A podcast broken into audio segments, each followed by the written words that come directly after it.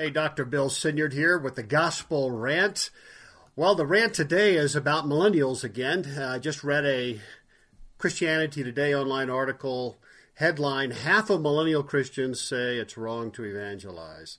I'm putting the, the link in a blog form at my website, www.gospel-app.com or www.takeheartyz.com. Look, it sounds like a bombshell, right? The, the, the headline is explosive, but honestly, I think that the author buried the lead, or better, this lead, though it's just explosive, just might cause, as a matter of fact, I think it would cause readers to draw the wrong conclusions about millennials listen to other very interesting findings deeper in the article that I think are a lot more helpful. Here we go. Quote Millennials who identify as born again were the most likely age group to share their faith, and that their evangelism habits were growing while other generations were dropping. Well, that sounds like they're interested in evangelizing to me. Here's the quote again. In 2013, two thirds of millennials said they had presented the gospel to someone within the past year, compared to half of born again Christians in general.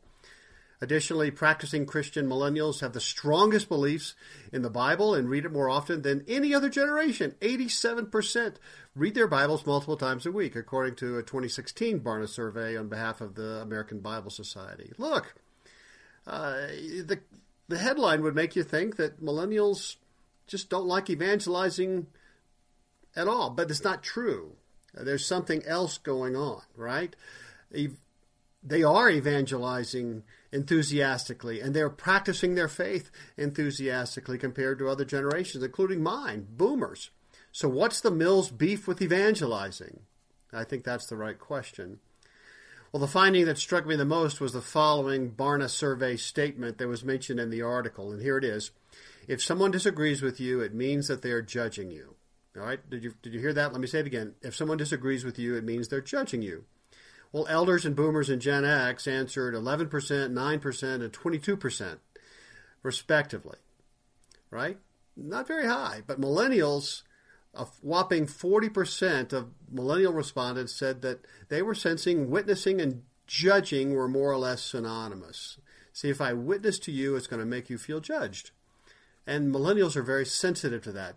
So, per Barna's Kinnaman, quote, cultivating deep, steady, resilient Christian conviction is difficult in a world of you do you or don't criticize anyone's life choices and emotivism, the feeling first priority that our culture makes a way of life, unquote. I agree. I mean, I think that's true.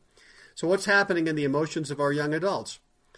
Probably a lot of things. It's probably complicated and over my pay grade, yet there appears to be a disconnect between yeah, I really believe this stuff about Jesus and heaven and the possibility of transformed life beginning now that could help people, help people that I care for, and, well, I don't want to offend others or make them feel criticized or judged, right? Uh, there's a disconnect. Couple of thoughts. I think Barna's right. This generation has been slathered, pummeled by media of all sorts. That the best thing you can do today is to be you. You do you. There's a great Diet Coke commercial out there. You do you. Uh, that that's the cry of this generation, whether you're a Christian or not. And when you do you, that means you shouldn't be judged for that because you're doing you. Who am I to judge you for being you? Or to feel shame, made to feel shame for your choices. You're doing you is valid and honorable, and I need to respect that. So, millennials are hypersensitive to any one group or class or sex or religion, skin color, looking down at another and they're particularly sensitive that the Church of Jesus Christ, in their opinion, has has a long, sordid history of shaming and despising those people who are outside her walls. It sounds like you do me or go to hell. And by the way, I think their observations are largely correct, and I'm willing to confess my guilt in that arena. But I also think that this 40% of millennials who who, who, say that if someone disagrees with you, it means they're judging you. I think that's clear evidence of just how deeply shame has influenced this generation. We've said it before in the Gospel Rant and on my websites and, and in my curriculum, Take Heart YZ. No judgment, me too.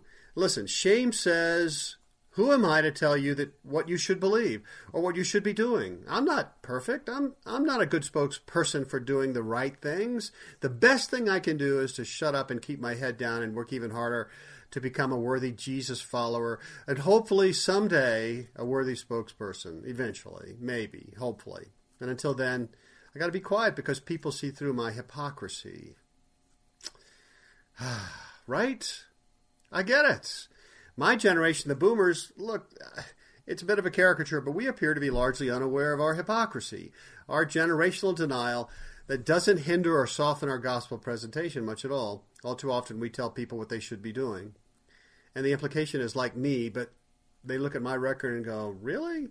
And we're blissfully unaware that our records are pretty spotty and no judgment, right? I'm in that generation what to do? Well, my boomer tendency is to say, well, this is what we, this is what you should be doing. That's the fix for my generation. So just choose to stop sinning and choose to go and love God, self and others, right? Well, confession time. I've come to see that I don't have that muscle group. And rather, you know, what I'm learning is that the remedy for my shame is the gospel, the simple, uncluttered gospel, we call it. So listen again. It's nothing new. Uh, and yet it alone has power, external power, that causes me to actually believe today, Romans 1.16. Uh, believe what? Well, a lot of things, but in particular, and this is the most important thing for a shamed generation, including me, is this. God loves me as I am, right now, not as I should be, all because of Jesus. Listen to the simple, uncluttered gospel. Jesus followers, strictly because of what Jesus did for you 2,000 years ago, God has to love you. He does love you with all of his heart, as much as the Father loves the Son and the Son loves the Father. He can't love you any more or any less than he does right now. He loves you as you are, not as you should be or could be. You can't add to this love or take away from it. And now I get it. It often feels like you've messed up or need to do something so that God would like you better. Not so. How do you experience it more now? Simple. Good news. There is something you can do and are invited to do. You can take daily baby steps to ask the Spirit inside of you to make you know, experience, and feel just how much God loves you right now. Just ask. And then ask again later today, ask tomorrow, the next day. Make it a spiritual habit. And you can find that quote uh, in the blog at the website. So, my shame, and we all have it, our shame, let me say, even our deeply entrenched hidden shame, again, which we all have, it actually has a real enemy this side of heaven. John tells us there is a perfect love that casts out fear, 1 John 4.18. And shame is ultimately a function of fear. So the more I'm experiencing such a perfect love, not just believe in it, but actually I'm experiencing it right now, the hug of God, the honor of God, the devotion of God, the love of God for me, and I'm experiencing it, the less places are available in me for shame to hide. And remember what shame says. Shame tells me that I'm a hypocritical failure. I'm not worthy of speaking into the lives of others, certainly not telling them what a good Christian should be doing. I mean, what can I say? I wonder way too much if God's disappointed in me right now, today, or worse. Truth told, I don't want to witness to that person because I need that person's approval. Uh, it's it's a matter of survival that others like me and don't reject me because that hurts too much. It unleashes an emotional turmoil in my brain, shame. So it's easier for me to say, "You do you." It sounds right. I'm not judging them. Honestly, I'm spending way too much time judging myself as a spiritual failure. If I were honest, I just can't believe that God likes me at all right now. Here's shame. You do you. See, I believe that this is the first core message to millennial Christians and Gen X and boomers and elders. Hey, God loves you, adores you, is so proud of you, not due to anything that you've done or not done. It's all because of what Jesus has already done on your behalf 2,000 years ago. But if you want to experience more of that right now, you're not going to get there by working harder. Those are good things, maybe. Uh, maybe you got the wrong motive and, and doing it for the wrong reason. But here we go. This is something you can do. You can just ask the Spirit in you to make you get it. Calvin argues that that's the wheelhouse of the Spirit, his passion, his secret workings, he calls it. Our role, our invited role, a commanded role, is to ask and ask often and always.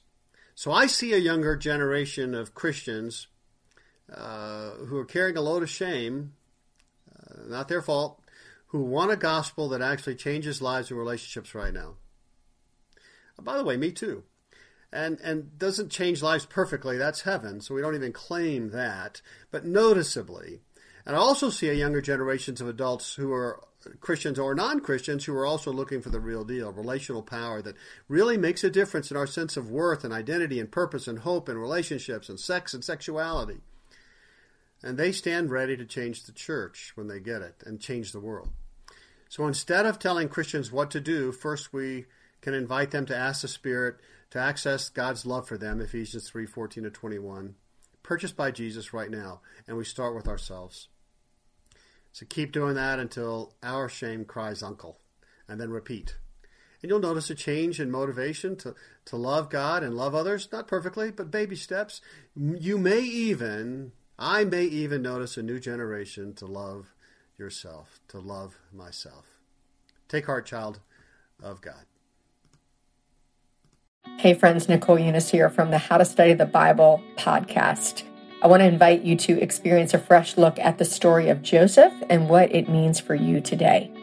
Life can totally throw us for a loop, whether it's your family or your marriage, work, church, or something else entirely. Maybe you have found yourself in a season that you never would have expected and that you certainly wouldn't have signed up for. In this six week Bible study together, we're going to talk about the biblical story of Joseph, a man who lived an unexpected life and trusted God through it all. We'll talk about the blessings he experienced, the promises God keeps, the way that tests of our character can actually refine our faith. We'll talk about patience. We'll talk about loss. Absolutely talk about redemption. So come join us for the six week series over on the How to Study the Bible podcast. Can't wait to dive in with you.